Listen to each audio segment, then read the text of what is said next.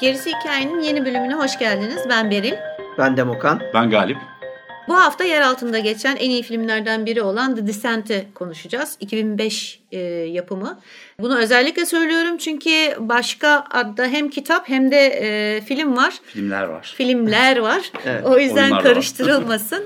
Üçümüzün de e, normalde biliyorsunuz biz ayrı fikirlere sahibizdir. Çoğu zaman. Özellikle filmler konusunda.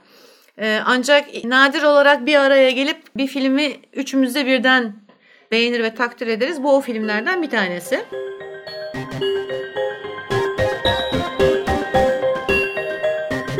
Evet, yazar yönetmen Neil Marshall'ın işi. O karıştırmayın dediğimiz bununla da iyice belirginleşsin. Descent benim için beklenmedik bir sürprizdi mesela.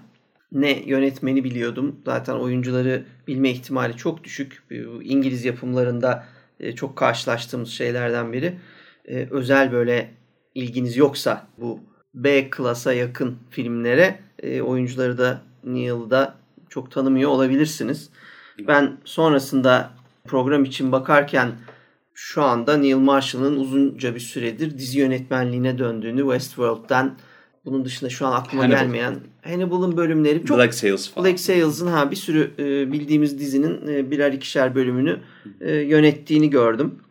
Bu arada tabii şey de var. Güzel bölümler de çıkartıyor. Ben o bölümleri bölümü izlerken mesela Hannibal'ın 3. sezonunda galiba öyle bir şey vardı.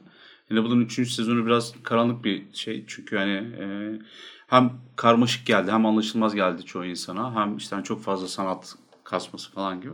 İyi bölümlerinden biri 3. sezon Neil Marshall'ın çektiydi. Black Sails'ın ilk bir ya da üçüncü bölümünü galiba öyle çekiyor. Aslında yapmış olduğu işler iyi ama hani pek yıldızı parlamamış. E, hep indie, bağımsız yerde birazcık kalmış. Yani çıkışını yapamamış e, bir yönetmen olarak görüyorum ben. Çok seviyorum adamı. Evet yani ben The Descent dışında e, kendisine çok bir övgü döşeyemem. Çok iyi bilmiyorum çünkü. E, dizi bölümlerinde kendi farkını hissettirecek kadar yani ben tanımıyorum. Diğer e, bir tek işte yine çalışırken bu The Legion denen e, filmini seyrettim. 2010'da çektiği işte Fassbender'in falan oynadığı. Evet. Yani Descent'te dursam iyiymiş diye düşündüm mesela. Hani daha ileri gitmesem de olurmuş. Ha, e, çünkü şimdi konuşacağımız şey o. Yani bir film indie havalarda böyle B klas ve düşük bütçeli pek de iyi olmayan oyuncularla dahi ne kadar e, etkileyici olabilir? Korku unsurlarını ne kadar böyle matematiksel ne kadar doğru böyle nokta atış kullanabilir? E, onu The, The, Descent onun iyi bir örneği bence. The Descent çok önemli bir film. Çünkü Descent nasıl burada testereyi e, ele alıp konuştuysak ya da hani e, 2000 sonrasında Fransız ekstremist korku sinemasından bahsettiysek aslında korku sinemasını 2000'lerden sonra tekrar gündeme getiren birkaç işten bir tanesi. En azından Neil Marshall gibi hatta e, onun da bir şekilde temsil ettiği yeni İngiliz korkucularını İngiliz derken British diyelim bunu ve e, işin içine Avustralya'yı da katalım.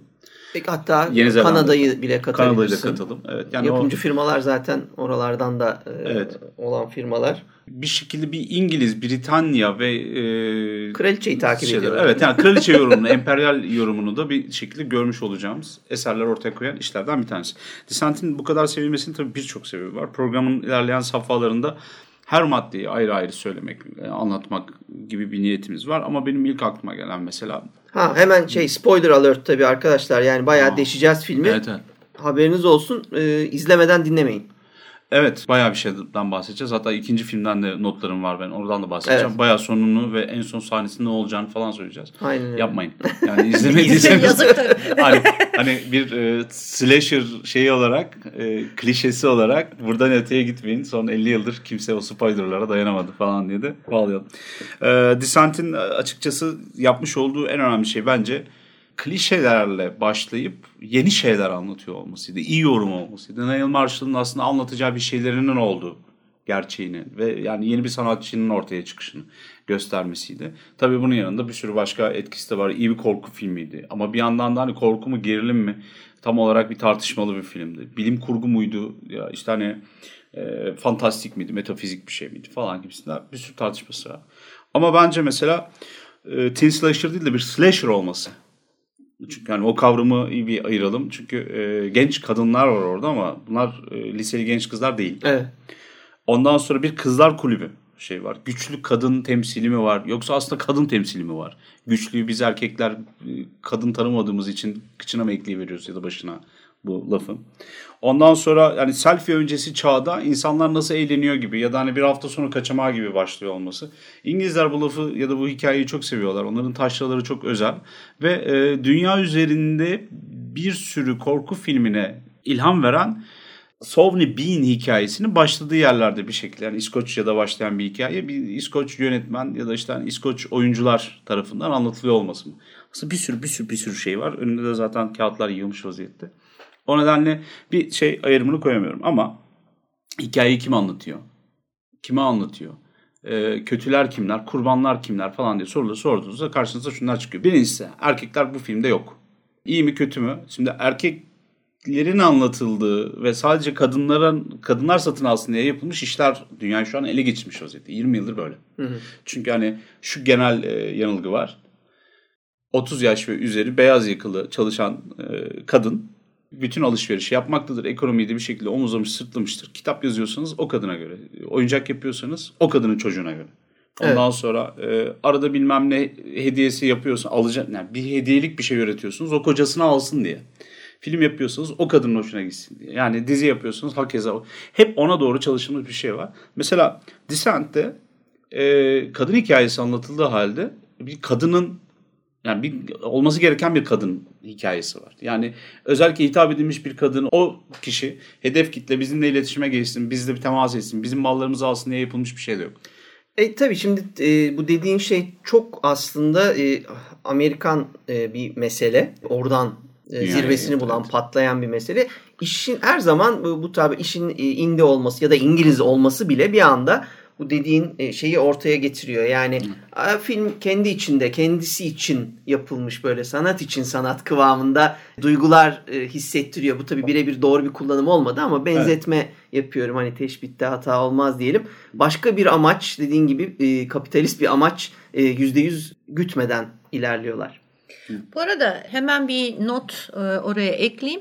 Sen ilk başlarken de Makan şey dedin. Filmin içindeki ak- aktörleri bilemeyebilirsiniz. Hatta yönetmeni de bilemeyebilirsiniz. Çünkü İngiliz yapımı e, ve çok iyi takip etmeyenlerin bilmesi çok Zor. kolay yani çok kolay değil.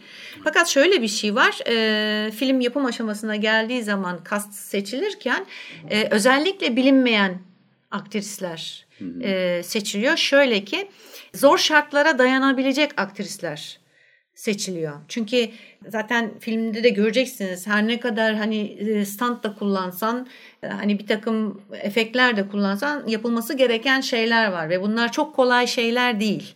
E, tabii yapılması gereken şeyler zor olunca da ona dayanacak aktrisler seçiliyor. Özellikle sportif olan kas gücü kullanabilecek. Yani biraz şey gibi geliyor tabii hani oyuncuda bu ne kadar aranır edinilir yani en e, kötü ihtimalle seçilen aktris ona göre yetiştirilir veya bir şekilde çalıştırılır. Muhakkak ki çalıştırılmışlardır zaten. Ama tabii onun öncesinde bu özelliği aramışlar. Evet şimdi bundan bahsetmişken e, biz tabii filmi dediğimiz gibi izlemeden gelmeyin diyoruz ama izlemişsiniz gibi de başladık. Ben kısaca bir e, özet geçeyim. Filmimizin konusu 6 tane kadın bir mağaracılık aktivitesi için bir araya gelirler. Üç tanesi bunların çok yakın arkadaştır. Zaten böyle aktif hayatlar yaşamaktadır. Bir tanesi filmin başında görürüz büyük bir kayıp yaşar. Onun üzerinden bir yıl geçtiğinde tekrar bir araya gelinir. Bu sefer üç tane de eklenmiş yeni arkadaş vardır. Ve bu altı kişi e, bir mağaracılık aksiyonuna girerler. Fakat turistlerin genel olarak gittiği bir mağaraya gittiklerini zanne- zannederlerken aralarından bir tanesi Lider olan hatta. ön- öncü olan e, fikri e, ortaya atan Juno onları hiç keşfedilmemiş bir mağaraya e, sokmuştur ve keşfedip oraları isimlendirmeyi falan hayal etmiştir. Ama işler hiç de umdukları gibi gitmez ve e, mağaranın içinde ilerledikçe gittikçe e, zorlaşan koşullarla beraber aslında hiç de beklenmedik sürprizlerle de karşılaşmaya başlayacaklardır. Detaylarına zaten gireceğimiz için şimdi hemen söylemiyorum. Evet.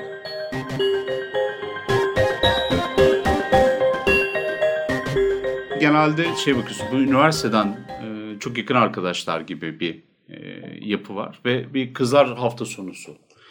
Uzun zamandır bir arada olan aslında bunlar birbiriyle tanışan ve e, normal ya da hani artık normal nasıl tanımlanıyorsa o şekilde takılmayan e, aksiyon ve outdoor sporlarını da bir şekilde hayatlarına dahil etmiş genç kızlardan, kadınlardan bahsediyoruz.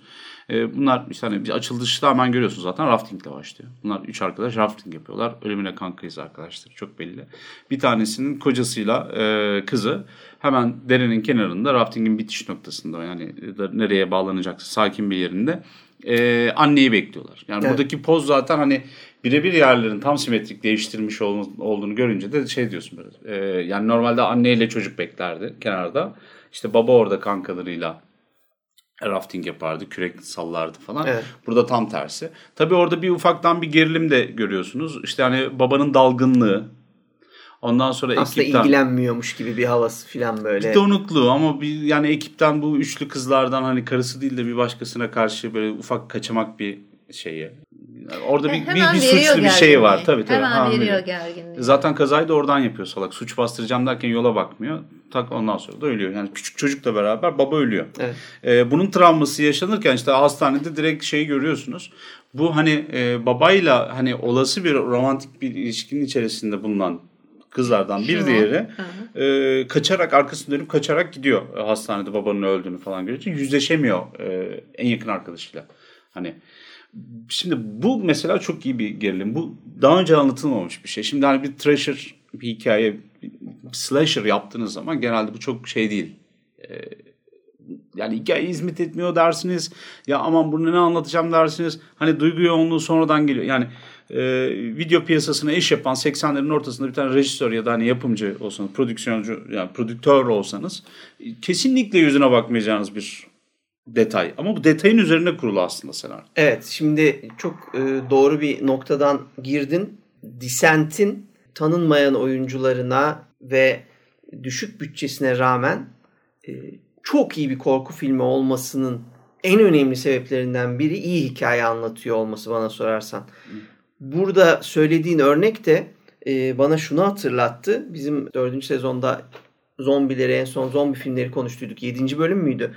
Lahore'dan bahsetmiştik hani ya ne güzel başlayıp polisiye olsaymış süper olacakmış evet, bir yere sıkışma hikayesi karakterlerin arasındaki gerilimler doğru verilseydi zombiye hiç gerek olmazdı filan gibi anlattığımız şeyin biz burada doğru yapılmışını görüyoruz. Evet, evet. Dediğin gibi e, burada biz bir mağaranın içinde karşılarına çıkan canavarlarla yüzleşip savaşacak olan kadınları izliyoruz bir yandan ama o işin sadece bir tarafı. Hikayeyi derinleştiren, bizim bu kadar sevmemizi sağlayan bana sorarsan zaten daha mağaraya girmeden önce bu grubun içindeki çatışmaları veriyor olması ve bu yüzden kadın grubu çok önemli. Çünkü bunlar çok klişe kadın e, çatışmaları. Birbirini aldatan, en yakın arkadaşın kocasıyla birbirini aldatma. Burada birkaç tane şey daha var. Şablon tipler ortaya çıkıyor. Aynı geçen sezonda konuştuğumuz şeyler gibi, klişeler. E, klişeler gibi. Bir tane üniversiteli hoca doktor olacak kızımız var. Onun ablası var. Biri abla kardeş ilişkisi. Biri çocukluk arkadaşı, öbürü birlikte e, çok sportif. Onları sürekli sürekli bir yerlere e, outdoor sporlar yapmaya itekleyen bir başka karakter. Bir tane çok heyecanlı önden koşup her şeyi mahvedeceğini e, en baştan bildiğimiz hani ilk bu ölecek Diyeceğimiz e, genç kız filan gibi bir sürü şablonu kullanıyor. Hı. İşte bu grup içindeki gerilim her filmde bence en önemli şeydir. Biraz Slasher'a en yaklaştığı yer galiba 2000 dizaynıydı zaten. Partinin kurulumuydu bana sorarsan. Dediğin gibi tipler çok evet. belliydi. Bir de sadece o da değil aynı zamanda e, başından itibaren renklerle de veriyor bir takım şeyleri. Hmm. Mesela e, rafting sahnesinde kızların gelişini görüyoruz. İki tane kız mavi e, giyinmişken bir tanesi renkli, daha renkli pembe e, bir e, şeyi var. Siyah kırmızı gibi bir Ha şey. işte öyle bir Aha. şeyden daha renk diğerlerinden Evet, daha farklı. ayrı duruyordu. Sonra raftingden düşmesi. Ondan İtilmesi. sonra itilmesi hatta. Hatta. Ondan sonra ki onu iten Bet'ti. Aha. Yani e, bizim esas ana kahraman Onun olan kankası. kadının kankası. Onların daha Koca- yakın olduğunu biz burada hissediyoruz Evet, zaten. burada burada on yani o iki kadının çok iyi arkadaş olduğunu hissediyoruz. Hemen ardından Bet'in olaydan haberi de var orada. Yani onu da hissediyorsun. Bet ona çünkü ufak ufak çimdikler atıyor böyle ara ara. Hayır onu bırak zaten daha ilk sahnede anlıyorsun. Adam yani e, Sarah'nın kocası gidip e, Juno'yu çıkarıyor şeyden. Sudan. Sudan çıkarıyor. O arada Bet ikisinin arasındaki şeyi görüp somurtuyor. Yani o ifade yani Evet, evet. hoşlanmadığına dair ifadeyi görüyorsun. Hatta şey diyor Sarah hani sen eşinle çocuğunla git önden biz buradakileri hallederiz diye orada şeyi de veriyor. Yani e, bir şekilde uzaklaştırdığını da Evet, evet. e, görüyoruz. Yani daha ilk sahneden karakterlerin ayrımını hemen yapıyor. Yani aldatan bir koca, ondan sonra hiçbir şeyden habersiz bir çocuk. Aldattığından haber habersiz haberdar bir kadın. olmayan bir kadın. E, bundan haberi olan bir e, Yakın yakın, arkadaş. arkadaş. E, bir de bakıyoruz öbür tarafta samimi görünen ondan sonra ama aradaki kara kedi durumundaki şunu. Ama bunun gücü şu. Örneği o yüzden bir kere daha hatırlatacağım e, dinleyicilerimize. Lahore'da da biz aynen bunu görmüştük. Başta aynen böyle çok benzer bir gerilim görmüştük. Fakat Evet. filmin devamı bunu desteklememişti. Descent bunu destekleyerek filmin bütününe bu gerilimi gittikçe yükseltip canavarların yanı sıra sıkıntılar arttıkça bu arkadaşların arasındaki gerilimin de mağaranın içinde yükselmesiyle bizler ile karakterler arasında çok güzel bir e, iletişim kuruyor. Şimdi bir de şöyle bir durum var. Ee, yani bunu kadın ya da erkek diye söylemeyelim. Gerçekten insan ilişkisi diye söyleyelim. Bu bir orada bir üçlü bir şey var. Bir çıkmaz var, bir açmaz. Ee, ve bu cenderin içerisinde hani gark olmuş kişiler bu bozamadıkları hani e, bozmaktan kastım ortada bir durum var, bir statü var. Statüyü değiştiremiyorlar. Yani ne vazgeçebiliyorlar ne arkadaşlarını aldattıkları için kendilerini mutsuz hissetmekten geri kalabiliyorlar. Ama bir yandan bir, bir romantik bir ilişki de var, aşk da var. E, vazgeçemiyorlar. Yok işte o ona hediyeler almış, kolyeler bilmem ne falan gibi. Bu durumu bozan şey ortadaki bu kaza. Kaza sonucunda da adam ortadan çıkınca bu şey gibi hani böyle e, atomdan elektron koparmak gibi. Orada bir patlamaya neden oluyor. Bir yıl boyunca görüşmüyorlar. Görüşmüyor. Şimdi bu mağaraya gitmek de mağaranın başka bir mağaraya gitmek de bu buluşmada bilmem ne de hepsi Sara'nın kaybet yani bütün bu aslında bir araya gelme işte hani mağaraya gitme aslında o değil de başka bir mağaraya gitme gidilmesi gereken mağara e, Borham mağaralarına gitmek yerine Appalachian dağlarındaki işte arada bilinmeyen başka bir. Ha. e, bir mağaraya gitmek vesaire bunların hepsi aslında suç bastırma üzerineydi. Sara mutlu olsun. Sara'yı çünkü yani bir yıl boyunca yanında olamamış Juno. Çünkü Juno da kendisi o günahkar, suçlu ve gizli e, Hem yasını yaşamış. yas- evet. Bu arada tek başına da yaklaşamıyor Sera'ya. O yüzden de e, böyle Grubu bir artıyor, grup değil mi? Tabii, şey tabii, yapıyor. Yani uyanık. tampon oluşturuyor kendine aslında Evet, bir evet. anlamda. İşte bu- bunlar aslında bakarsanız çok insan şeyler. Yani hani herkes hep şundan bahseder ya edebiyat nedir diye sorduğunuzda e, teori ve tanımlardan bir tanesi türleri, janrları vesaireleri ayıralım. İnsan hikayesi der. Ortakta bunu birleştirir. Uzaylıda anlatsam mesela insan gözü humanoid bir insan arar. Uzaylı kendi sıkıntısı olan bir kutulu gibi bir canavarı vesaire onunla bir empati sempati kuramaz. Ama insan hikayesi anlatarsanız insanlar biraz daha yakın sarlar ha falan derler. Ne bileyim bir şekilde bir sıcaklık kanım ısındı falan Yani gibi bir şey olabilir. yaşanmışlık e, benzerini yaşamış birilerini ya tanıyorsundur ya kendin yaşamışsındır. Dediğin gibi Evet. kolaylaşır yani. Bu ya da belki yaşamak istiyorsundur. Olabilir aynen öyle. Yani aa dünyada neler oluyor dersin belki. Ee, şey de değil yani yeni bir şey olması da, da olur. Var olan bildik bir şeyin anlatılmasındansa. Ee, burada da tam bir aslında edebiyatın ABC'sine uyan bir durumu da var. Ee, insan hikayesi anlatılıyor. Bunlar bayağı insan hikayeleri. Daha sonradan işler boka sardığında biz neyi görüyoruz mesela? İlerleyen yerlerde bir daha bunu söyleyeceğim bu yaratık ve şey denklemini. Şimdi yaratıklar, e, kahramanlarımız kimlerle uğraşıyor? E, bu 5-6 kişilik grup. Yaratıklarla uğraşıyorlar, mağarayla uğraşıyorlar. Karanlıkla uğraşıyorlar. Takım arkadaşlarıyla uğraşıyorlar.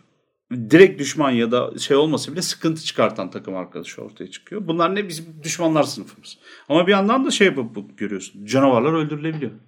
Evet. Yani Drakula değil bu canavarların hiçbiri. Eline aldığın zaman şeyi. Hatta yani Çekici e, baltayı. Şey genel canavar kavramına göre de kolay öldürülebiliyor yani. Evet, evet canavar değişiyor zaten. Yani kurban bir anda avlayan ya da Evet. öldüren kişiye geliyor falan. Orada zaten başka bir şey oluyor. Canavarlar tabii sayısal üstünlükle daha sonra işi götürmeye başladılar. Çünkü vahşilik insanlar da vahşi olmaya başladı. Böyle bir güzel dönüşüm de var. Ama mesela koyamadığın şeyler var. Fobiler var işin içinde. Bana sorarsanız Descent'in olayı nedir? Tamamen fobiler üzerinden, lokomotifli fobiler olan bir korku filmi gibi. Bir yerde sıkışıyor, bir yerde sudan geçmek zorunda. Yani böyle kanlı, boklu, irinli. Evet. Suya girmen lazım. Her tarafın kemik dolu. Yani ya, yaratık gelsin beni ısırsın kardeşim ben girmem o suya diyecek. Ben insan tanıyorum. Tabii ki dara geldiği zaman başka türlü çalışır ama. Evet. Ya sonuç itibariyle bunların hepsi e, hepsi dönüp dolaşıp bir şekilde insanla birleşiyorlar. Ben o nedenle çok sevdim. Juno karakterinin o ezikliğini de bir yandan sevdim. Suçluluğunu hani suç bastırmasını da sevdim. Sara'nın ilaç alıp kafası güzel olup ondan sonra işte dört çeker jiple böyle hani offroad yollardan yardırarak gitmesini de böyle Evet. yanlaya yanlaya gitmesini de çok sevdim. Hepsi gerçek geldi bana. Ben- Beni inandırdı yani. Kesinlikle.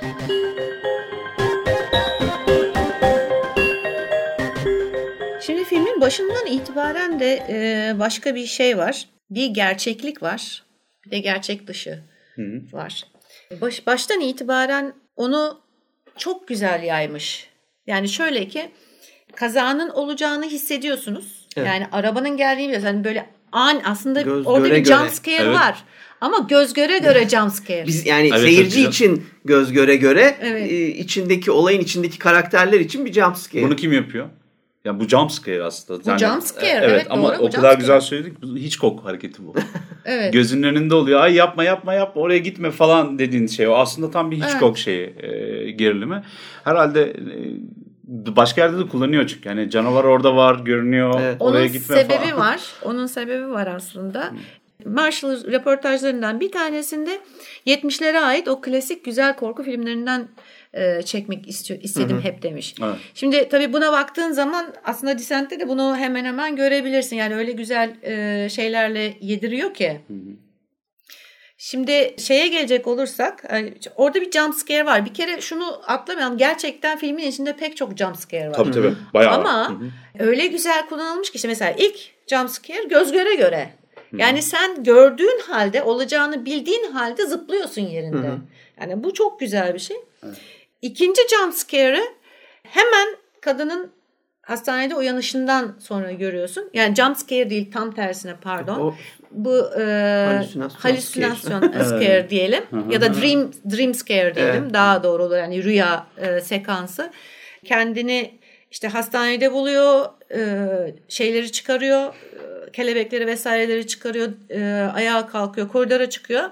Şimdi ilk düşünceniz şu oluyor. Bu hastane niye bu kadar sessiz? Tabii ilk anlamıyorsunuz çünkü.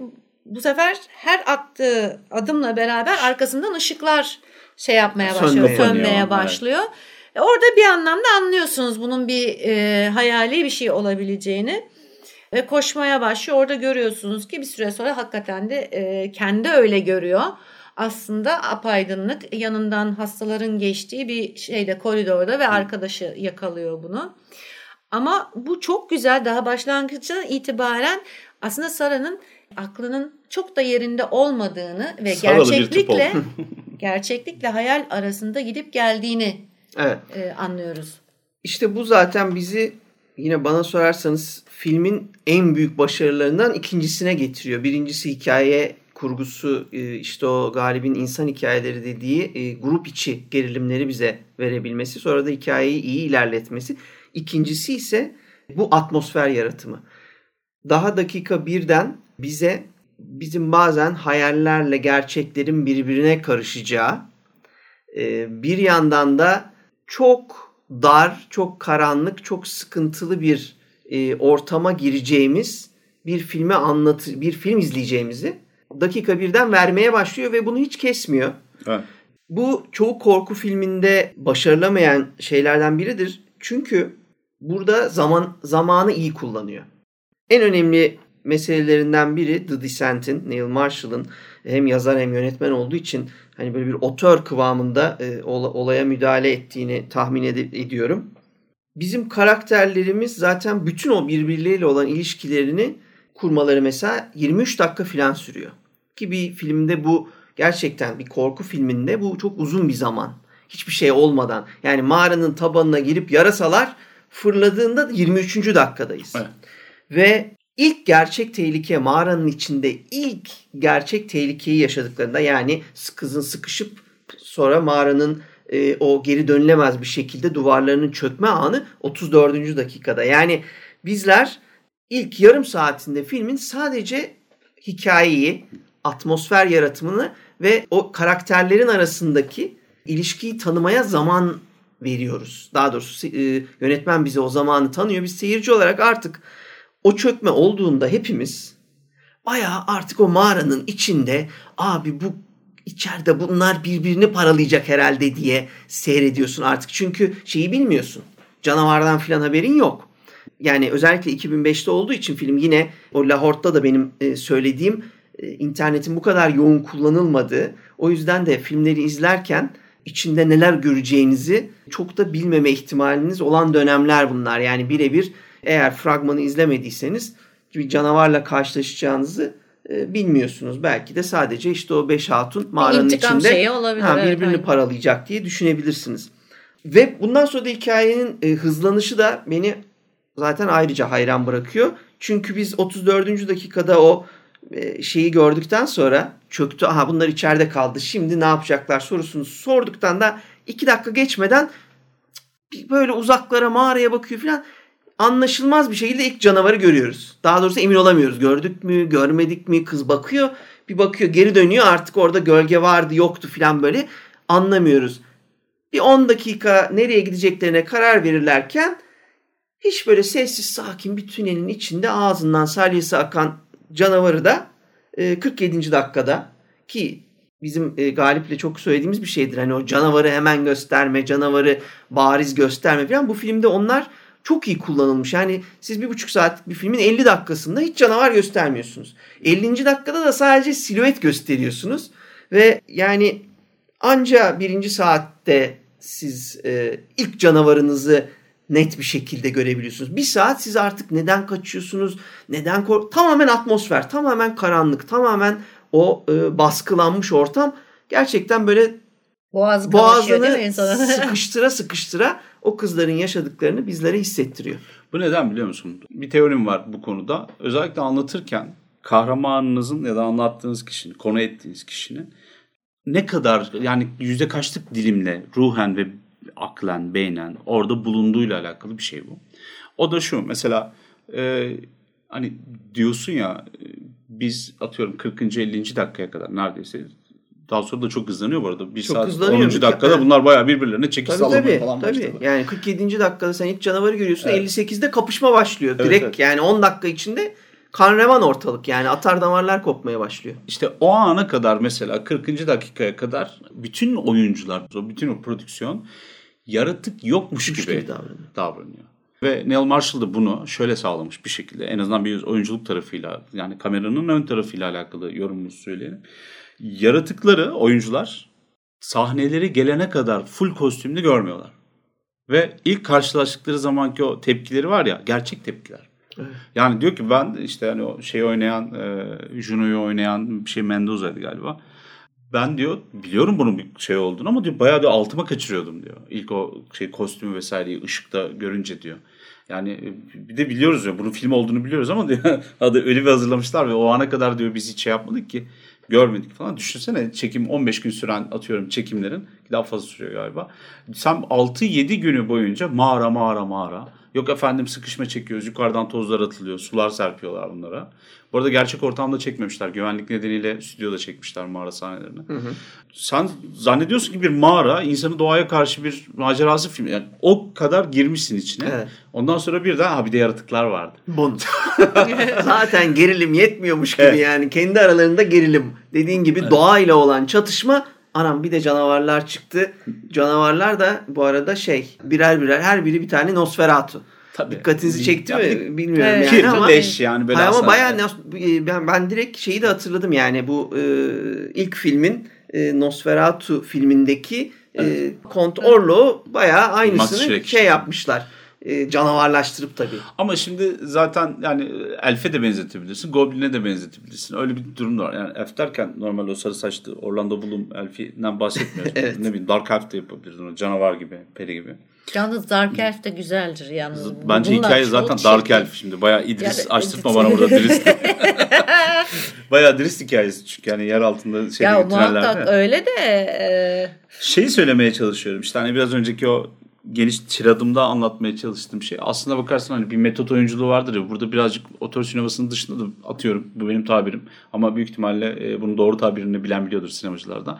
Böyle metot yönetmenliği ya da metot yapımcılığı gibi bir şey söz konusu olabilir. Bak şimdi- Zeka içeriyor çünkü. Evet yani bu kesinlikle. anlatmaya Şimdi bu söylediğin yani ben bu film için bilmiyordum mesela ama biz bunu Texas Chainsaw Massacre'da konuştuk mesela Toby o Hooper'ın, evet. Toby Hooper'ın ortamın sıcaklığını çekim yapılan yerin yazın ortasında olmasını ve o işte evin içinde gerçek kemikler kullanması, gerçek Kan. şeyler e, kullanmasının, malzemeler kullanmasının işte o mesela eve ağır bir koku vermesi ve oyuncuların bundan etkilenmesi gibi şeyler anlatmıştık. Hmm. İşte bu şekilde çekildiğinde dediğin gibi tabii eğer sen çekim planını da ona göre yapar, çekimde de gerçekten e, canavarı oyuncuya sonra gösterirsen do- çok kesinlikle çok doğru bir şey. Ama işte bunlar o yazar yönetmen meselesinin çok önemli göstergeleri.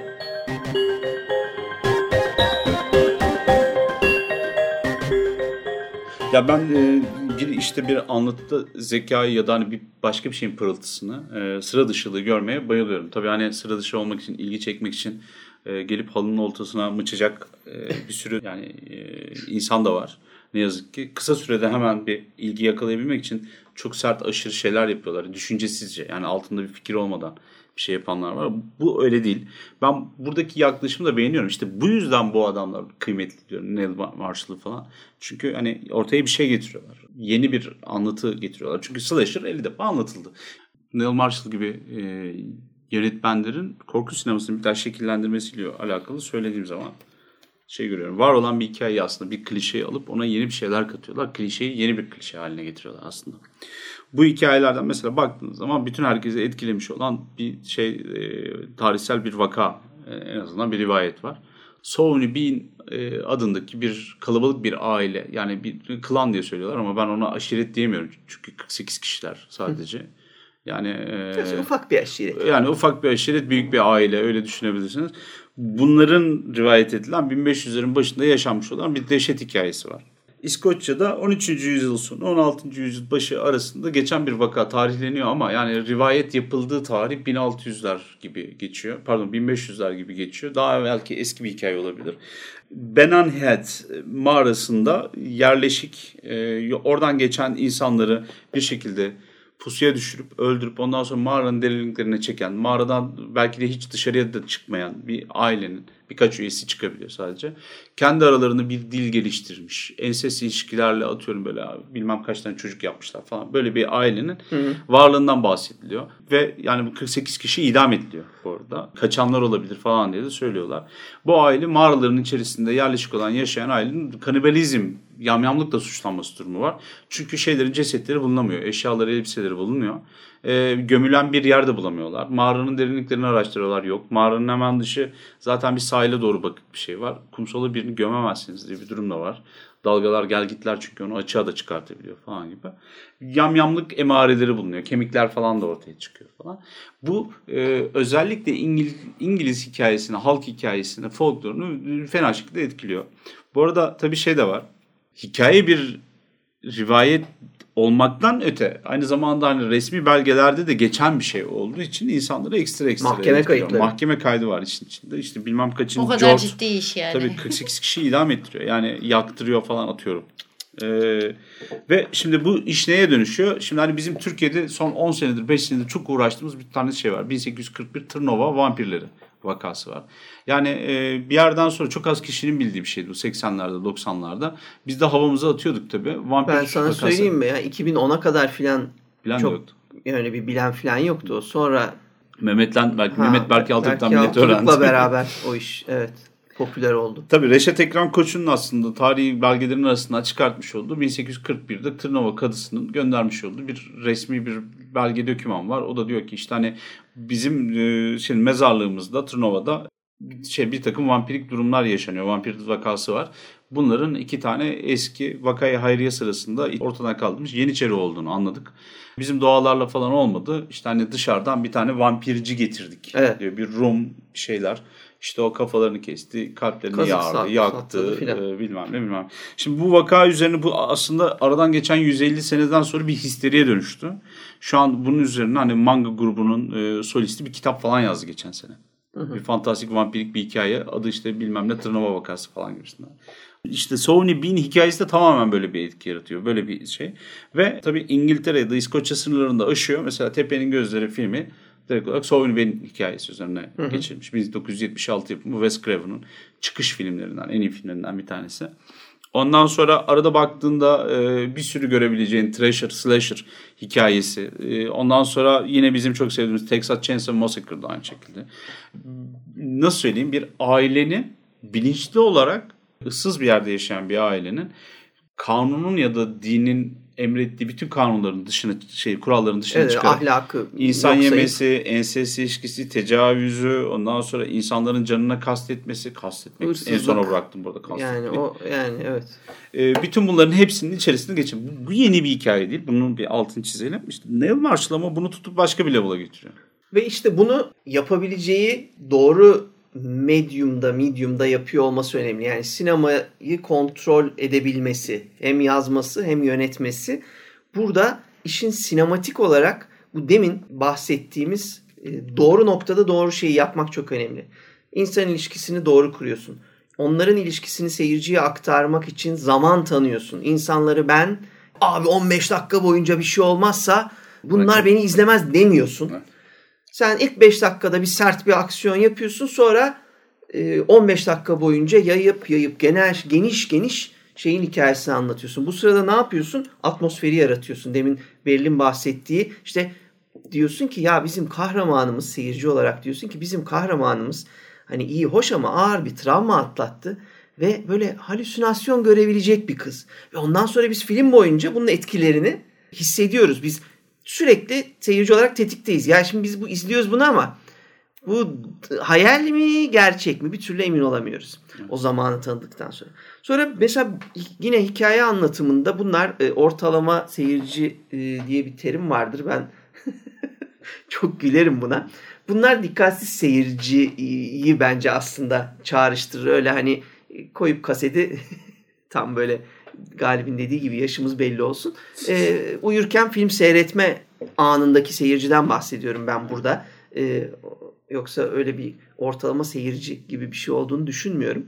Bu detayı da söyledikten sonra diyeceğim odur ki mesela göremi, görmediği şeyler var. Bunlar seyirci eğer dikkat etmiyorsa bunu görmez ama film iyi yapıldıysa bunu hisseder. Ve mesela eğer atmosfer yaratmak istiyorsanız, iletişim kurmak istiyorsanız karakterlerinizle seyirci arasında bu ufak detaylar filminizi e, çok güzel kılacaktır. Bunlardan bir tanesi demin yani bu demin saydıklarımızın dışında bence bir o halüsinasyon meselesi bizim sürekli dengede duramamamız. Her an kızın saçma sapan işte şeyde ormanlık kulübenin içinde dururken camdan borular girmesi filmin Evet. yani tamamen kötü bir şey olarak düşünebilirsiniz. Jump Ee, scare. jump scare ama değil. Yani bu eğer şeyin yaptığı gibi e, James Wan'ın son dönemlerdeki o filmlerinde yaptığı gibi aralıksız bir çılgın jumpscare'a dönüşse belki kötü olacak. Ama orada bunun o an bilmeseniz de filmi izlediğiniz zaman bir amacı olduğunu görüyorsunuz. Bir tane şey daha söyleyeceğim. Mağarada bunlar sıkıştıktan sonra arkalarından delik çöktü. O geri dönme şansları yok. Yanlış mağarada olduklarını gördüler. Ne yapacağız biz? Birbirlerini suçlamalar falan gerilim yükseldi. Ondan sonra tam biz canavarımızı görmeden önce mağara resmi buluyorlar. Girdikleri yerde duvarda e, böyle taş devrinden kalmış bir resimler buluyorlar. Çizimler evet. Ve bu çizimlerde şunu görüyoruz biz. Birazcık kontrol ettiklerine dağın bir girişi bir çıkışı olduğunu fark edip birden ilk umut, ilk umutlarını kazanıyorlar. Yani tam umutsuz kaldıkları anda anlatıcı bize diyor ki aslında umut var. Tam umutlandıkları andan bir sonraki sahnede de iç canavarı görüyoruz. Yani hayal kırıklığıyla e, umut ve umutsuzluk arasında film bize karakterleri tanıttıktan sonra o kadar hızlı geçişler yapmaya başlıyor ki siz bunu izlerken fark etmeseniz bile e, aslında seyirci olarak o atmosferin içine minik minik minik girmeye başlıyorsunuz ve bizi zaten film ondan sonra da hiç hayal kırıklığına uğratmadan ilerliyor.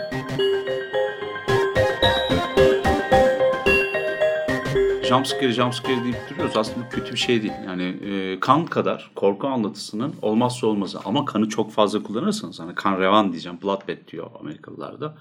Bu orası bir artık korkutuculuğun manasını yitiriyor. O çirkin bir şey haline geliyor. Bir iğrençlik haline geliyor. Şu yüzden net örneklerle konuşuyoruz Evet, zaten evet. kötü kullanımlarını. Aynen öyle. Gore bölümünde falan defalarca söyledik. Mesela burada Descent jumpscare'i çok iyi kullanıyor. Müthiş. Yani ders olarak göstereceğim bir şekilde. Bir sahne bir sükunet anının içerisinde tehlike hissediliyor. Bakın hissedilen bir tehlikeden bahsediyoruz. Bu ne demektir? O aslında dehşet demek oluyor. Hissedilen tehlike, görülen tehlike, vahşet demek bu kadar. Ve bir anda iş dehşetten vahşete dönüyor. Ondan sonra tekrar sükunete geçiyor. Yani zıplama anı, jumpscare'in arkasında tehlike devam ediyor olsa bir tane daha gelse, bir tane daha gelse bilmem ne. Ne oluyor? Hep Beril'in söylediği aslında artık absürtleşiyor. Artık sizin ona karşı bir tolerans geliştiriyorsunuz. Ya görmezden geliyorsunuz ya da biz bir boku yedik. Yani bu artık bizi böyle zıplatı zıplatı götürüyor. Alıştık artık.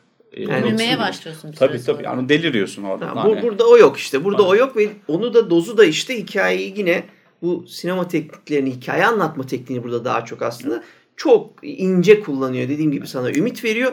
Peşine hemen ümitsizliğin ipucunu gösteriyor. Yani mesela Onu dediğim gibi o evet. ümidi gördükten sonra hemen canavar saldırmıyor. Ümitlendikleri anın ardından bir dakika. Biz şu ana kadar bir mağara hikayesi izliyorduk. Şimdi ama bakın demin Galip'in dediği gibi bir de canavar ekliyorum diyor. Evet. Tabii burada başka şeyler de var. Mesela e, bu hani Sovni Bin'in hikayesinden bahsettim biraz önce. Sovni Bin yoldan çeviriyordu kurbanlarını aile. Yani o, o yamyamlar. İşte hani Texas Chainsaw Massacre'da da karşılarına gelen, evlerinin dibine kadar gelenleri öldürüyorlardı. Bilmem ne. İşte hani tepenin gözlerinde de araba bozulacak.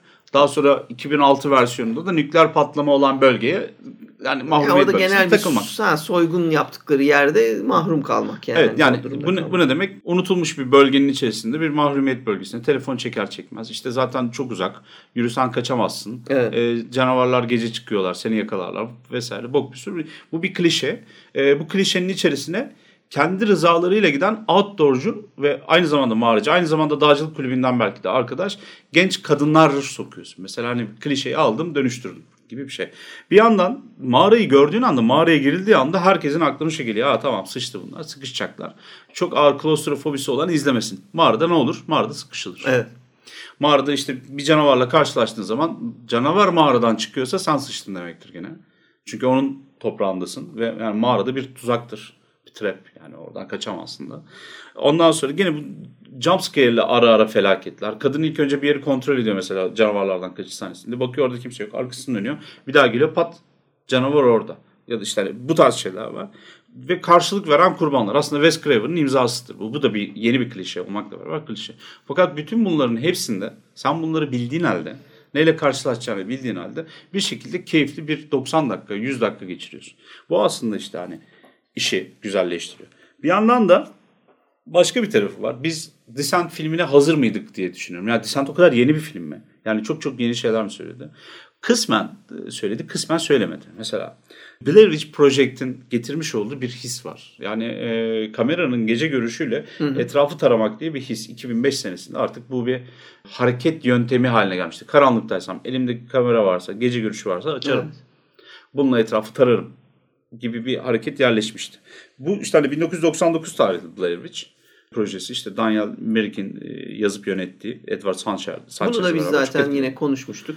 Evet yani e, orada mesela şey kısmı da vardı. Blair Witch'in etkisini şöyle görüyorum. Kızlar bunun peşinde değiller.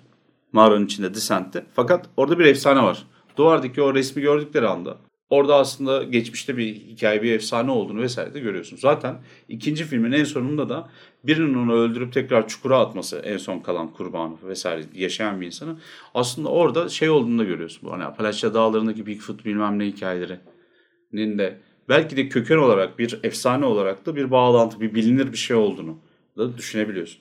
Ondan sonra 13. Savaşçı'nın bir mağara sahnesi var gene 1999'da. Hı hı. O mesela çok etkileyiciydi. Aynı çok benzerlikleri vardı. Vikingler yer altına inip oradaki Neandertal karışımı yaratıkları öldürüyorlardı. Evinde avlıyorlardı böyle yani kendilerine ayı diyen ayı, ayı kılığını.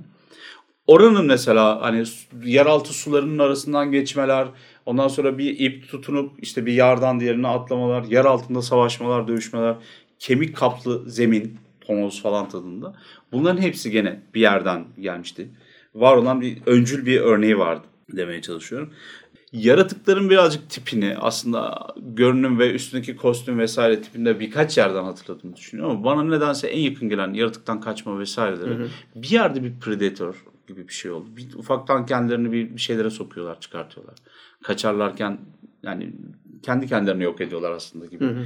bir durum var. Bunların hepsinin aslında bir hani popüler kültürün yaratmış olduğu bir fikir şeyi var diye düşünüyorum. Hani bir hazırdık bir bunlara. kütüphane vardı. Aynen hı hı. öyle. Biz hazırdık buna. Karşımıza çıkınca da çok şaşırmadık. Ama bir yandan hani e, bütün bu program başından beri anlattığımız yenilikçi hareketlerle e, bir şekilde bizi çarptı ya da hani ilk bakışta çok etkiledi. Evet.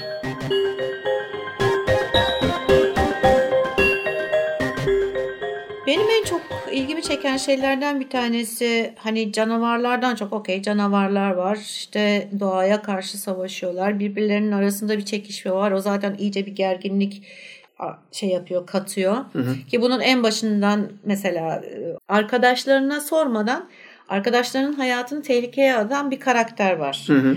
Daha evvel ihanet etmiş arkadaşına sırtını dönmüş. Yani o kadar çok suçu var ki hmm. kızım bunlar yetmiyormuş gibi hani sanki iyi niyetli onları tuzağa çekmiş gibi bir durum var orada. Evet yani o zaten biz Juno bayağı reckless, umursamazca gamsız belki yani biliyor da yani ne bok yediğini. Evet evet evet. Yani canavarlardan haberi yok ama. Yani... Tamam ama yani çok büyük bir tehlikeye önemli değil. Herkes Bu arada ölürse... bir saniye şimdi yani dağcılık ve kulüplerle alakalı hiç tecrübeniz oldu mu bilmiyorum da bunlar çok tehlikeli hareketler. Yapamazsın. Dünya yani. Yani anında o grup seni orada döver, bağlar. başka bir çıkış. Ay bir de şöyle Herkesin enteresan bir şey var. Çünkü. Ee, zaten orada bir diyalog geçiyor. Bu diyor ego seyahati. Trip, evet. Hmm. Ego, ego trip diyor. Ne güzel orada, laf değil mi? Orada, orada bir gönderme var hani ego, ego trip ama yani iki anlamlı o diyalog. Şimdi Juno'nun bu bunu yapması insanın kafasında e, şu soru işaretini oluşturuyor. Bu yani bir, onun içinde belki bir intikam meselesi veya zarar verme şeyi. Çünkü sen bilinmeyen bir sisteme giriyorsun.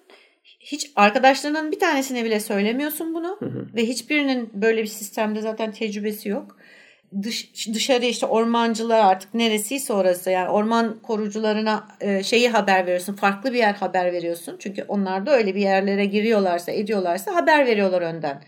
Onların herhangi bir şekilde dönüş gününü geçirdikleri zaman arama başlıyor. Evet. E sen başka bir yeri söylüyorsun. Yani senin aranma olasılığın yok. Senin dış dünyayla iletişim kurma olasılığın yok. E, hiç bilme elinde kitap yok. Kitabı evet. bırakıyor. Zaten hani kitap olsa da bir şey ifade Yalnız etmeyecek. başka yerdeler. Evet. Başka yerdeler. Bir haritan yok. Daha evvel zaten sen bile hani girip de bakmamışsın nedir ne değildir diye böyle bir maceraya atılıyorsun ve bunun içinde e, bunu da şey gibi gösteriyorsun. Sanki bir hediyeymiş gibi gösteriyorsun. Yani özür dileyeceğin arkadaşına ah, bak ben de bunun işte biz keşfedersek senin ismini veririz hı hı. E, diyor.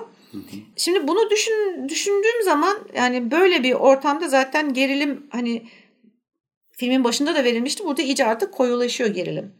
Fakat ben benim bütün fokusum saraya e, odaklandı öyle söyleyeyim. Başta görüyoruz işte çok büyük bir şey kaybediyor. Bir sene boyunca kendini e, kaldırmaya çalışıyor ama hala hayalle gerçek gerçek arasında gidip geliyor. Evet. Daha baştan dakika bir gol bir zaten pek çok jumpscare'la şeyi görüyoruz. Ee, o gerginliği görüyoruz. Sara'nın film boyunca giderek o şeyden çıkıp kendi dünyasından çıkıp yani kendi dünyasından şöyle çıkıyor. Gerçeğe çıkmıyor bana Hı-hı. göre. Daha da çılgınlığa doğru çıkıyor. Şöyle Hı-hı. çılgınlığa doğru çıkıyor. Loser'dan Öyle söyleyeyim. Hı. Yani ilk başlarda böyle loser halinde gibi. Yani çok naif tabii işte çok hiçbir naif, şeyden haberi olmayan, haberi olmayan bir ha. şey yapsın. Filmin sonuna doğru tamamen ters birini görüyoruz. Evet, tamamen Rambo. kafayı yemiş. Ondan sonra bir Rambo. Ha, evet dişi bir Rambo görüyoruz. Yani. ama gerçekten birebir orada şey duruşu var o e, hatırlıyorsanız Ha, şöyle kafasına ha. bastıktan sonra yaratık elinde meşaneyle e, hareket etmiyor. İşte yaratık geliyor. Bunun gözleri görmediği için kör bir yaratık olduğu için işte bunun ölü bir yani bunun ceset olduğunu zannediyor. Üzerinden geçiyor. Sonra yaratığı öldürüp kayanın üzerinde elinde meşaneyle kanlar içinde böyle bir duruyor. O duruş bayağı o mağaranın içindeki Rambo'yu birebir bana e, Evet. ilk kandaki e, bir sahneyi hatırlatır.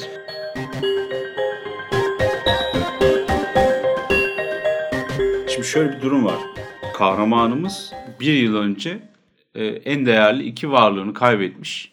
Kendi halinde büyük ihtimalle mesleği de beyaz yakalı bir kadın. Kadıncağız. Bunun bir sosyal hayatı var. Bir sosyal çevresi var. Ondan sonra hani bir, o güne kadar karşılaştığı şeyler var. Sevdiği, izlediği diziler var atıyorum. Okuduğu kitaplar var. Şehirli bir ortalama Aynen insan öyle. işte. Yani bir orta sınıftan birisi. De, o- bu taraklarda hiç bezi yok. Şimdi bu kahramanlık ya da kahraman değil de hani böyle e, cihangirlik, savaşçılık, Hatta vahşilik. vahşilik kısmı bir bir şeylerin farkına varmasıyla oluyor. Diğerlerinin kafa e, Sara kadar açık değil.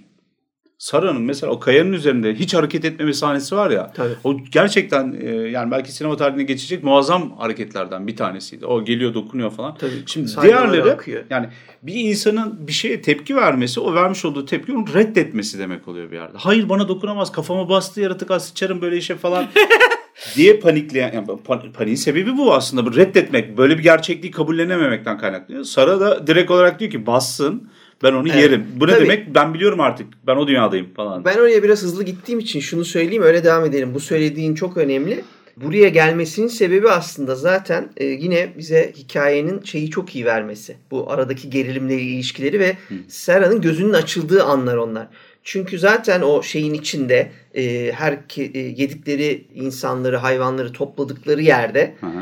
az önce Juno'nun yanlışlıkla boynuna balta sapladığı en yakın arkadaşını bulup Hı hı, Betty öldürüyordur. ve ya beni burada böyle bırakma yaralı bırakma dediği için en yakın arkadaşını öldürdükten ve yine bu sırada şeyi fark ettikten sonra e, Juno'nun kocasıyla onu aldattığını o an fark ediyor. Ölüme terk etmiş en yakın arkadaşını onu o an fark ediyor. Orada zaten bizim kızımızın içinde bir şeyler kırılıyor. O noktadan sonra zaten biz işte öyle bir psikolojiye o Rambo psikolojisine öyle bir giriyor ki dediğin şeyi yaşayabiliyor. Az önce böyle dokunsan iyi parmağı iğrenç falan diyecek olan kız e, kafasına basıp salyalarını akıtan canavara hareket etmeyeyim de ben bunu birazdan haklarım diye bir Evet. psikolojiye giriyor. Şimdi öyle bir hale geliyor ki şimdi ne olursa olsun hangi ırktan olursa olsun bir humanoid söz konusuysa e, bu humanoidin çocuğuna ve dişisine Hı daha farklı bakarsın. Yani insandaki refleks budur. hı. Ama e, fark ettiniz mi orada bilmiyorum bir tane çocuk Önce e, çocuğu da kral- öldürüyor. önce Çocuğu çocuğu öldürüyor. öldürüyor. Ondan sonra anne Anneyle geliyor. de Anneyi, onu da öldürüyor. an- anneyi de öldürüyor ve herhangi bir şey farkı yok. Bütün Hiç öyle. hiçbir hiçbir şey farkı yok. Kılı depremedi derler ya kılık kıpırdamadan böyle. Hani. Ha, aynen öyle. Hani bu anneydi işte o da çocuğunu da öldürdüm falan filan öyle bir durumu yok yani. Bu benim düşmanım abi. İster çocuk olsun ister bilmem ne olsun yani. Hatta iyi yani çünkü bunlar zayıf olanları. Çocuk öldürmek falan kolay şeyler. bunlar. Hem öyle İşine de, gelmiştir. e, şey de ama bu sadece Sera için geçerli değil aslında. Bu dediğin çok güzel bir detay. Seyirci için de çok geçer aynı şey duygular geçerli ba- bana sorarsan. Yani e, yönetmen oraya oynamıyor. Bu çocuktu filan biz de yani çok üzülmüyoruz. Çünkü atlayıp gırtlağını paralamaya çalışan ufak bir yaratık da olsa onu öldürüyor. Ondan sonra gelen dişi bir yaratık da onun intikamını da almak istiyorsa önemli değil. Bu da yine ölmemek için savaşıyor ve o kadar e, karanlıkta o kadar bizi sıkıştırdı ki e, yönetmenimiz oyuncularla beraber ve canavarlar da gerçekten o salyalarıyla, dökülmüş dişleriyle, kör gözleriyle, beyaz pörsük tenleriyle, tavanlarda yürüyecek kadar böyle örümcekvari hareketleriyle çok iğrençler. Yani bizim orada bir yaratıkla empati kurmamızın aslında önüne çok ciddi de bir set, set çekmiş çekiyor, durumda. evet. Doğru. Zaten şey sor, yanlış hatırlamıyorsam Bunların hepsini öldürdükten sonra o baba geliyor babayı da öldürüyor. Yani. ha, baba geliyor kafasına basıyor ondan sonra onu da öldürüyor. Orada bir her kuşun eti yenmez klişesi de var. Ee, ama güzel işlenmiş bir şey. Bu şeyi sağlarken demin söylediğim o seyircinin de arasına mesafe koyma meselesini sağlarken yine yönetmen e, Neil Marshall sesi de güzel kullanıyor. Zaten neredeyse tamamen sese dayalı bir ortamdayız. Kör ve yer altında yaşamaya, mağaraların içinde hareket etmeye evrimleşmiş bir grup canavar e, insan bozmasıyla savaşıyor kızlarımız. E, göründüğü kadarıyla çok çevik olmalarına rağmen ortalamadan daha güçsüz e, yaratıklar bunlar. Pençeleri ve dişleriyle iş hallediyorlar. Direkt gırtlağa atlama gibi numaraları var. Ama ağzına vurduğun zaman da düşüyor. Galibin dediği gibi e, çok da böyle güçlü canavarlar değiller. E, derileri de fazla güçlü. Yani aslında insandan daha güçsüzler. Çünkü güneş almadıkları güneş. için doğal olarak mesela itiyor, ittiği gibi kafa şeye vuruyor, parçalanı veriyor. Normalde çünkü bir insan e, kafatası o kadar böyle ittirmeyle parçalanması çok mümkün bir şey değil. Hmm. Ya bunun böyle hani anında böyle şeymiş gibi evet, yani narin ki, bir şeymiş gibi parçalanıyor. Evet, kadınlarla, Orada zaten anlıyorsun hani evet. çok dayanıklı değiller. Evet kadınlarla dövüştürdüğü yaratıkları birazcık güçsüz olduğunu da bize gösteriyor. Bu sırada sesi de, de demiştim iyi kullanıyor. Mesela bunların vahşi hayvanlar gibi insanları yakalar yakalamaz atar damarlarına saldırıp ondan sonra direkt bağırsaklardan filan dalıp yemeye başlamaları anında o sesleri birbirleriyle anlaşmak için kullandıkları tıkırtı vari sesler o böcek tıkırtısı hmm. e, Lovecraft'ta geçer mesela hani o tıkırtı böyle ha. işte yarasaların anlaşması kıvamında o kör Predator yaratıklara çok o da genel e, şekilde. yakıştırırlar. Hmm. Bir de tam o beslenme anlarında yoğun bir şekilde ben şeye sırtlana çok benzettim. Belki sırtlanla Yo, sırtlan. e, çakalı karıştırmış da olabilir. E, ses ikisi de mevcuttu. Onların beslenme e, anındaki seslerini vermiş bu yaratıklara. Tabii bunlar bizim zaten içgüdüsel olarak e, korktuğumuz sesler. Evet. İnsanın Afrika'dan çıkan insanın bayağı kökünde e, omuriliğine kadar hissedeceği hep korktuğu sesleri filmin içine çok güzel yedirmiş. O yaratıklarla biz o yüzden de ayrıca korkuyoruz, iğreniyoruz ve ilişki kuramıyoruz. Ölmelerinden mutlu oluyoruz. Çok hiper gerçekçi olsun diye ya da bir belgesel havasında olsun diye değil. Ancak bence hikayeye güzel bir e, gerilim de katardı. Yani bir korkunç bir hale de getirebilirdi diye söylüyorum. Mesela e, bir yırtıcı genelde avına avını öldürmeden yemeye başlamaz. Öyle bir durum var. Avı gerekiyorsa boğar. Bir evet. aslan belgeseli falan izleyin.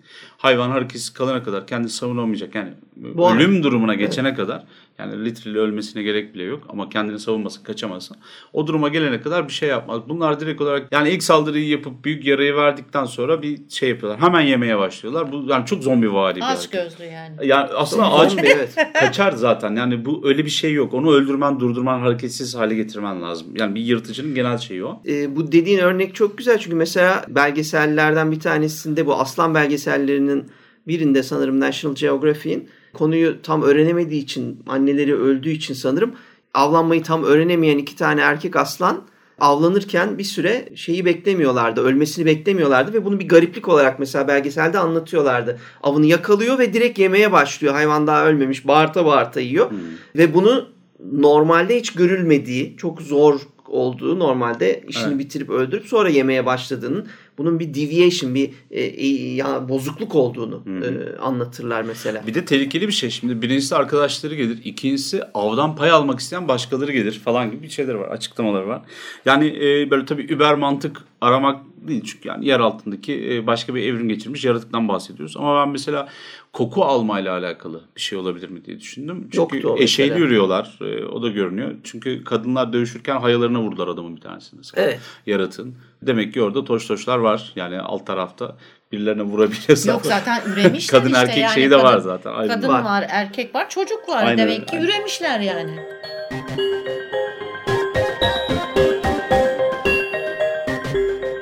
Şimdi filmin sonuna gelecek olursak, filmin sonunda iki tane farklı bitiş var. Fakat ikisinin de beni tatmin ettiğini söyleyemeyeceğim. Yani bana bana bana öyle geldi. Tamam filmin iki bitişi var derken ne kastediyorsun? İki ayrı Şöyle iki, iki ayrı sonu var. Hı, filmin. Yani bir... bir tanesi e, İngiltere'de gösteriye gösterime girdiği zamanki Marshall'ın kendi tasarladığı ve e, istediği bitiş. Evet. Bir de daha sonra Lionsgate'le anlaştıklarında bir şey yapıyorlar, deneme yapıyorlar iki bitiş arasında. Ondan sonra ön bir deneme yapıyorlar. Seyirci şey Hangi, yorumu. Seyirci ha. yorumu. Ee, ona göre ikinci bir e, son ayarlıyorlar. O da şu. Şimdi orijinali söyleyeyim ben.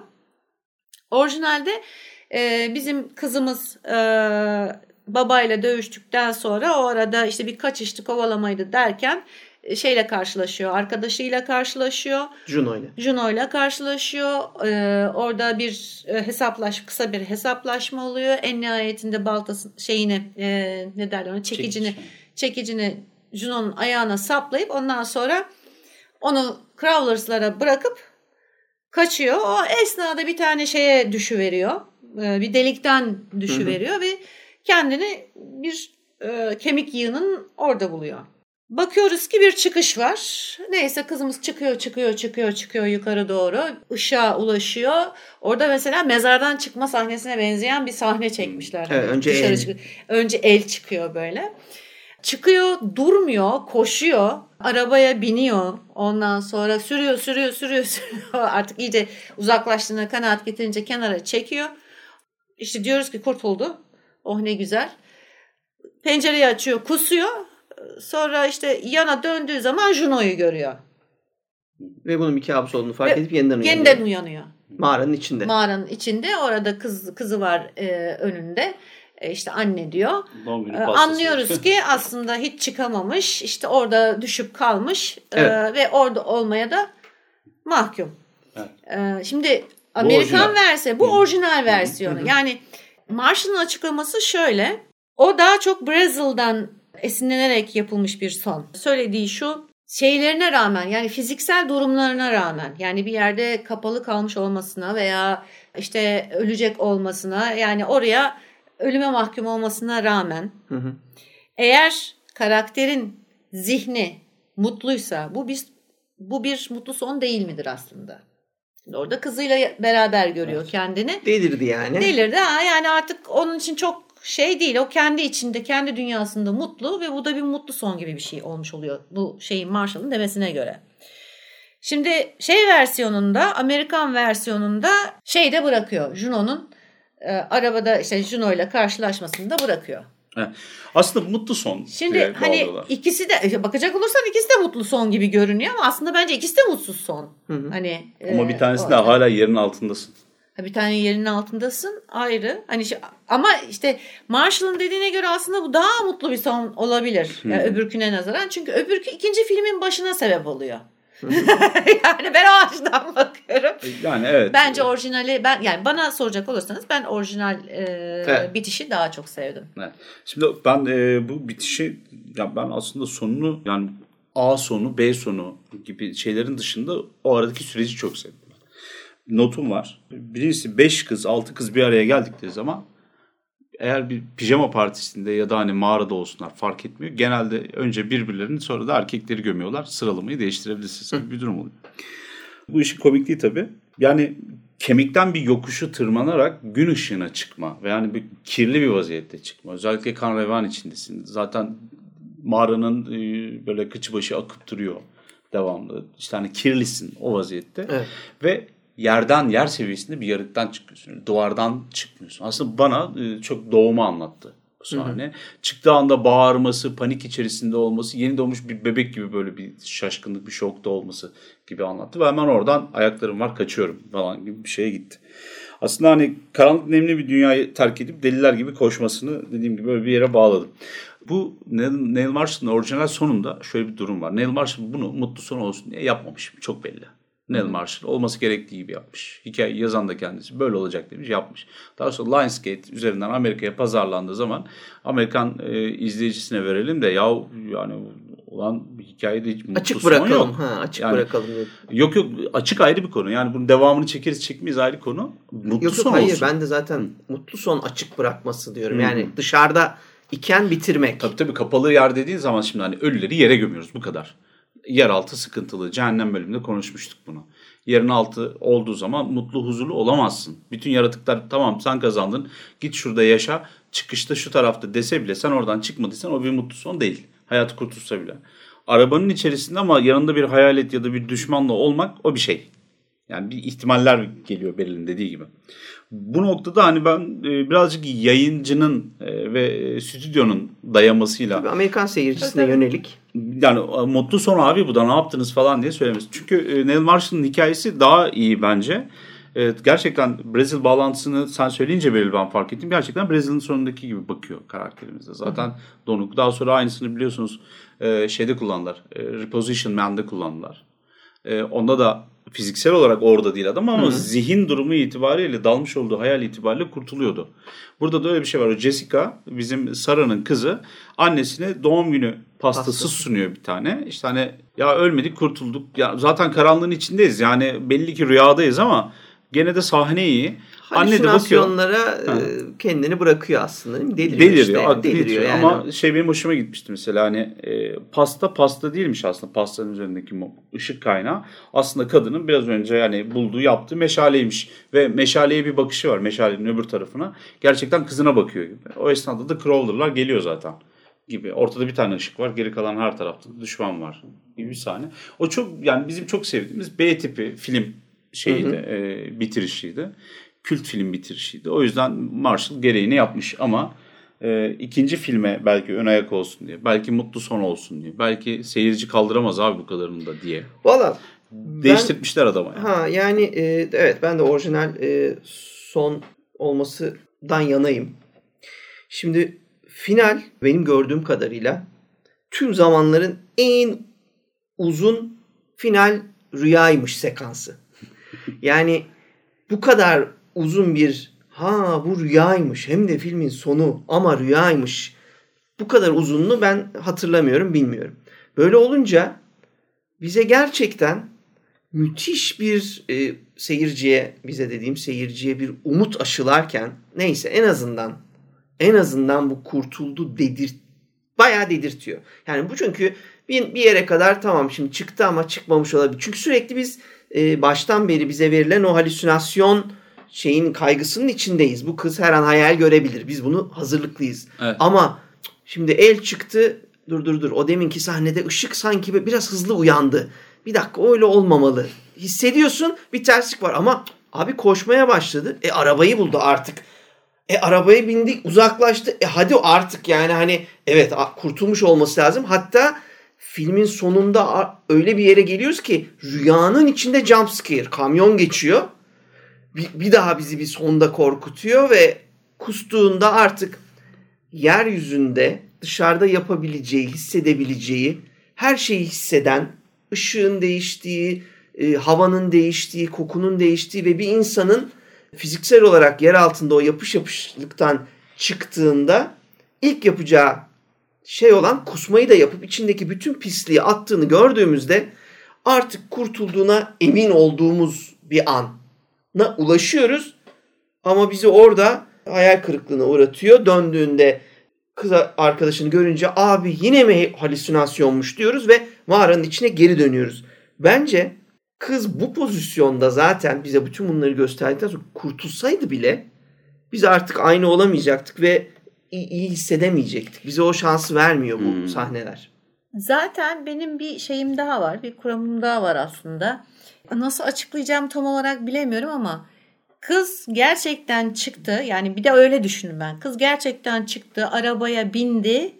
Ondan sonra fakat belli bir noktadan sonra yani zihin kitlendi ve tekrar mağaraya attı kendini, zihni. Hı hı. Yani bedensel olarak o arabanın Dışarı. içinde olsa da Dışarı. zihni içeride. Yani içeride hmm. delirmesiyle dışarıda delirmesi arasında bir şey kurulabilir diyorsun. Evet aynen öyle. E, zaten ikinci filmde bir ufak bunlar denenmiş ama ikinci film iki kadar zeki olmadığından e, ya da hani e, deha içermediğinden en azından o hani yakıt gibi düşünüyorum. Deha'nın ne yazık ki öyle bir şey var. O kadar yakıtı olmadığından dolayı şeyi görüyorsunuz. Bu bahsettiklerinizin kısmen kullanıldığını görüyorsunuz. E, hafıza unutmuş oluyor Mesela Sara dışarıya çıktı falan falan. Bu arada yani sen söyleyince ben filmi izlediğimde e, vermiş olduğum bir tepki direkt olarak aklıma geldi. Gerçekten filmin sonunu Hasan Karaca daha çekiyormuş gibi zannediyorsun. Çünkü Dabbe'nin yani bir, bir dabbe gibi gidiyor. Rüya rüya içinde, rüya rüya içinde, rüya rüya içinde. Hasan Karacadağ da sağ olsun hem jumpscare'in hem rüya rüya içindenin pornosunu yapan adamdır. Bıkmaz böyle yani defalarca rüyadan uyandırıp. Ben bir defa saydığım 6 defa rüyadan uyandırdım. Hı Sabaha kadar seyrettik yani kadının rüyasını öyle söyleyeyim. Kalkıyor yanında kocası yok aşağı iniyor bir şey bir, bir daha kalkıyor bakıyor koca var ama dışarıdan ses geliyor. O denenebilecek her şeyi rüya sekansıyla yapan bir adam. Bu acaba dedim o son kısmı o mu çekti? Çünkü e, rahatsız edici. Bir de hani bizim ya, türlerimizde yazan insanlar için hep şey bir kısıttır ya. Cesaret eksikliğidir bence. Her şey bir rüyamış. Ne demek bu? Ben bir şey yazdım ama okurlar benimle dalga geçsin istemiyorum. Çünkü hani gerçekçi akımı var. İşte hani genel bir edebiyat teorisi var. İşte yok e, bilinç akışı bilmem ne falan gibi. Modern edebiyat aslında fantastik ya da hani doğaüstünü vesaire mucize hikayeyi te, tekinsizi kabul etmiyor. Bu nedenle de aa hepsi bir rüyaymış diye anlatıyorsun. Bu bence çok affedersiniz birazcık eşeklik. Kendinize yaptığınız işe güvenmemek. Bir yerde de fiction'a, kurguya ihanet etmek. Yani bu... şimdi bu dediğine ben e, bu film için katılamıyorum. Çünkü zaten şimdi benzetmeye tamam okey duyguyu doğru söylediğin bir yer var ama bence rüya rüya içinde değil zaten bir. Yani tek rüya var. O bir kere bir halüsinasyon uyanıyoruz bitiyor. Teknik olarak bu çok da önemli değil ama bu bu rüya meselesinin doğru kullanımı olduğu için katılmıyorum sadece. Hmm. Yani ben yapmayı benzetme yaptığın yönetmene falan da çok o yüzden katılmıyorum. Yani çok dozunda bütün film bizi buna bu sona hazırladığı için ben bu hayal kırıklığından memnunum. Yani hayalim kırıldı ama memnunum. Yani çünkü ben zaten Sera'nın bunu yapmasını bekliyordum. Sürekli hayır abi hala çıkmadı hala çık ama o kadar uzatıyor ki bir adet o rüya sahnesini. Ha, çıktı galiba Son anda diyorsun. bize umut veriyor. O da bence bütün film bizi ona hazırladığı için iyi bir hareketti. Ben kabul hmm. ettim. Ama e, dediğin gibi bunu şey çok doğru. Yani öbür saptamada yani sonuçta bu rüyaymış meselesi gerçekten e, suyu çıkmış. Ayıp bir şey. E, çok e, evet fena bir şeydir ama burada onu yapmıyor zaten yani bence. Yok, bu film bu canavarlar film gerçek yapmıyor. diyor zaten. Ha, zaten ha. her şey gerçek. Bu evet. rüya falan değil. Sadece çıktığını sanması rüyaymış diyor ki bunu da o kadar iyi söylüyor ki o uzattığı için. Yani sadece mesela zamanla oynayarak hı hı. bir şeyi biraz olması gerektiğinden daha uzun yaparak e, seyircinin bütün hayalleriyle oynayabileceğini de e, işte benim sana gösteriyor. Aslında benim hayallerimle oynamadı. Tam tersine benim öbür türlü düşünmeme sebep oldu. Yani oradan gerçekten çıktı ama zihin mağarada kaldı. Yani evet, benim bu... benim düşündüğüm şey oydu. Evet yani bu tabii ama seninki entelektüel bir ikinci bir katman okuması. Yani evet. e, birebir gözümüzle göreni biz tabii şu anda e, benzetmeyi bir de, yapıyoruz. Bir de elimizde deliller var. İkinci bir film var. E, bir de sonra tabii yani öyle o bir öyle olmadığı şey da oldu. ortaya çıkıyor. Zaten hiçbir şey benzemediği de ortaya çıkıyor.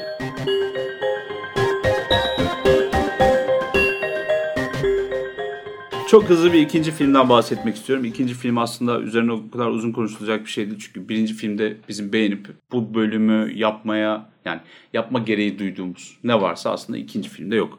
İkinci film birazcık e, zayıf kalmış. Vasatın da altında kalmış bir film.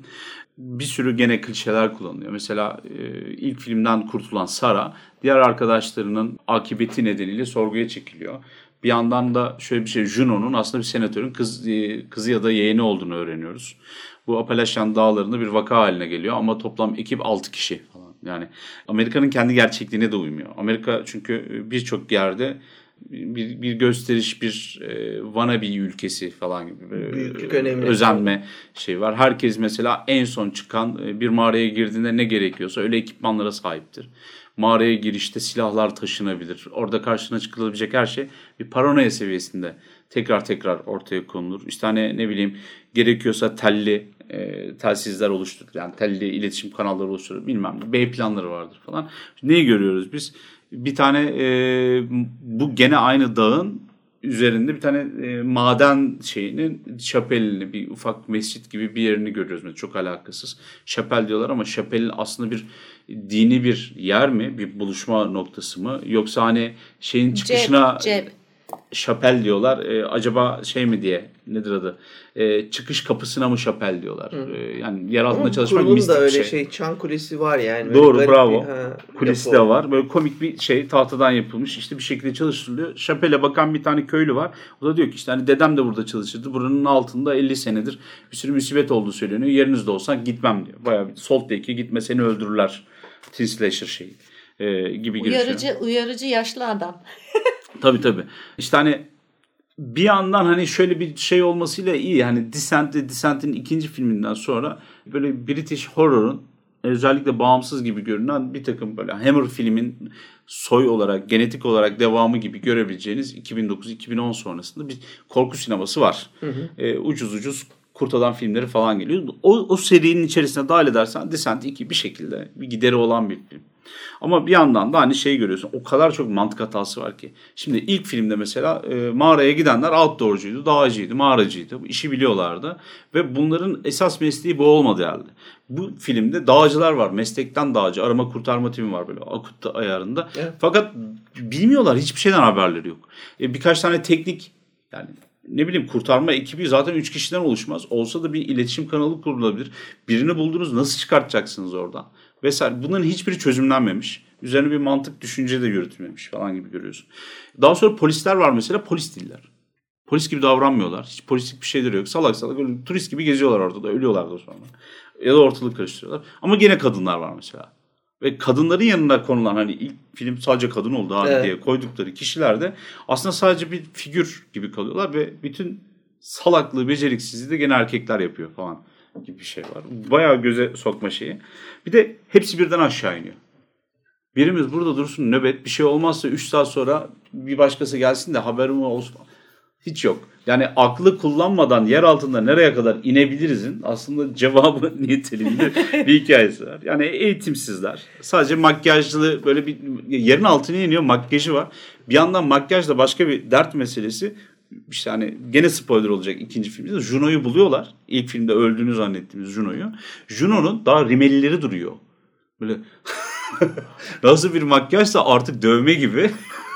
Heroin çık o saçlar böyle e, saçların arasından bakışı falan çok güzel görüntü veriyorsun da Evet. yani nereye kadar? Ondan sonra batarya kaynak kullanımı yok, teknolojiyle alakaları yok, herhangi bir teknik disiplin yok, geliştirilmiş bir zeka yok falan gibisinden hiç ikna etmiyor. İlk filmde bizi her şey ikna ediyordu bu arada. Onu da- Evet evet yani e, benim kişisel tavsiyem ikinci film yokmuş gibi yapın arkadaşlar. Evet. Bir takım filmler var. Bunları da söyleyeyim. Ondan sonra da belki kapatırız. As Above, So Below diye bir tane filmimiz var mesela. 2014 senesinin iyi bağımsız filmlerinden. Bir mağarada doğal bir tehlike alanında değil ama insan eliyle yapılmış Paris'in altındaki katakomplarda o mezarlık dehlizlerde geçiyor.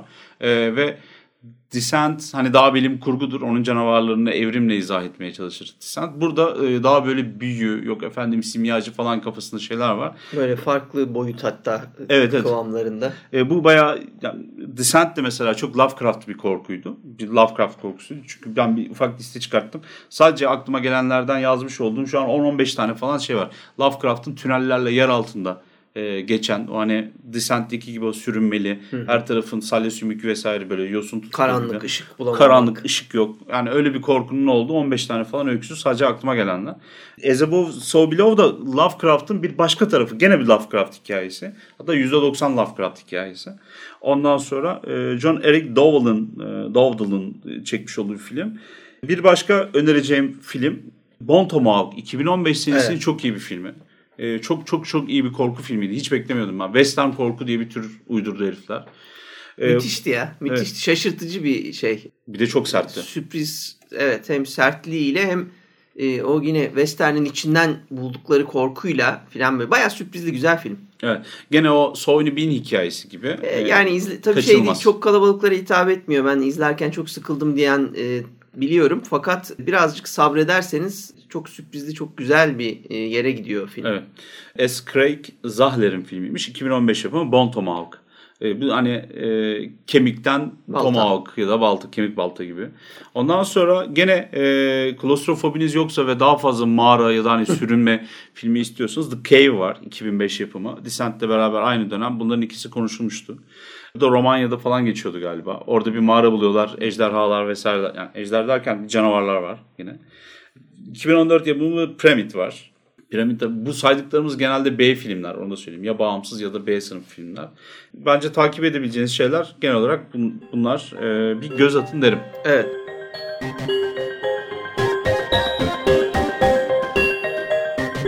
Ben de bu şeyle ilgili, e, Descent'le ilgili bir minik bilgiler vereyim. IMDB'de 7.2 almış böyle B klas filmler için bayağı güzel bir notu var.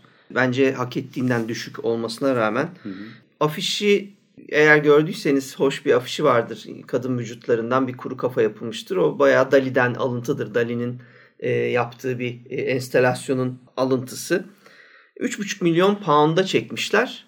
26 milyon dolar kazanmışlar. O sırada poundla doların arasındaki fark ne bilmiyorum ama müthiş, Pariteyi öyle. ha, yani müthiş e, bir kazanç yok anlaşılan ama yine de e, iyi. Ben şey gördüm ama yasaklı Wikipedia'nın içerisinden 53.71 milyon sterlin para kazanmışlar gibi bir rakam ulaştım. Ha olabilir. Ben Ama e, toplam olabilir o. Sinema, olabilir. televizyon ben, şey, hakları falan. IMDB'deki ilk söyledikleri şey tahmini rakamlar bunlar. 26 Sinema milyon diyordu. o. Ha. Ee, gişe. Ha 26 milyon dolar olarak. Bu Amerika'yı sadece söylemiş olabilir. Dünya çapında da. Evet. Yani Kaseti, iş yapacak bir film çünkü. Evet. Biz bu hafta Descent ile aslında B klas addedilen böyle bağımsız e, büyük yapımlarla hiçbir ilişkisi olmayan hiç kimselerin tanınmadığı bir korku filmini yine bir saate aşkın bir süre konuştuk, değiştik. İçinden korku unsurlarını, iyi film unsurlarını, iyi hikaye anlatma ipuçlarını bulduk, e, konuştuk. Umarız siz de bizim kadar eğlenmişsinizdir. Bizi dinlediğiniz için teşekkür ederiz. Görüşmek üzere. Görüşmek üzere. Görüşürüz.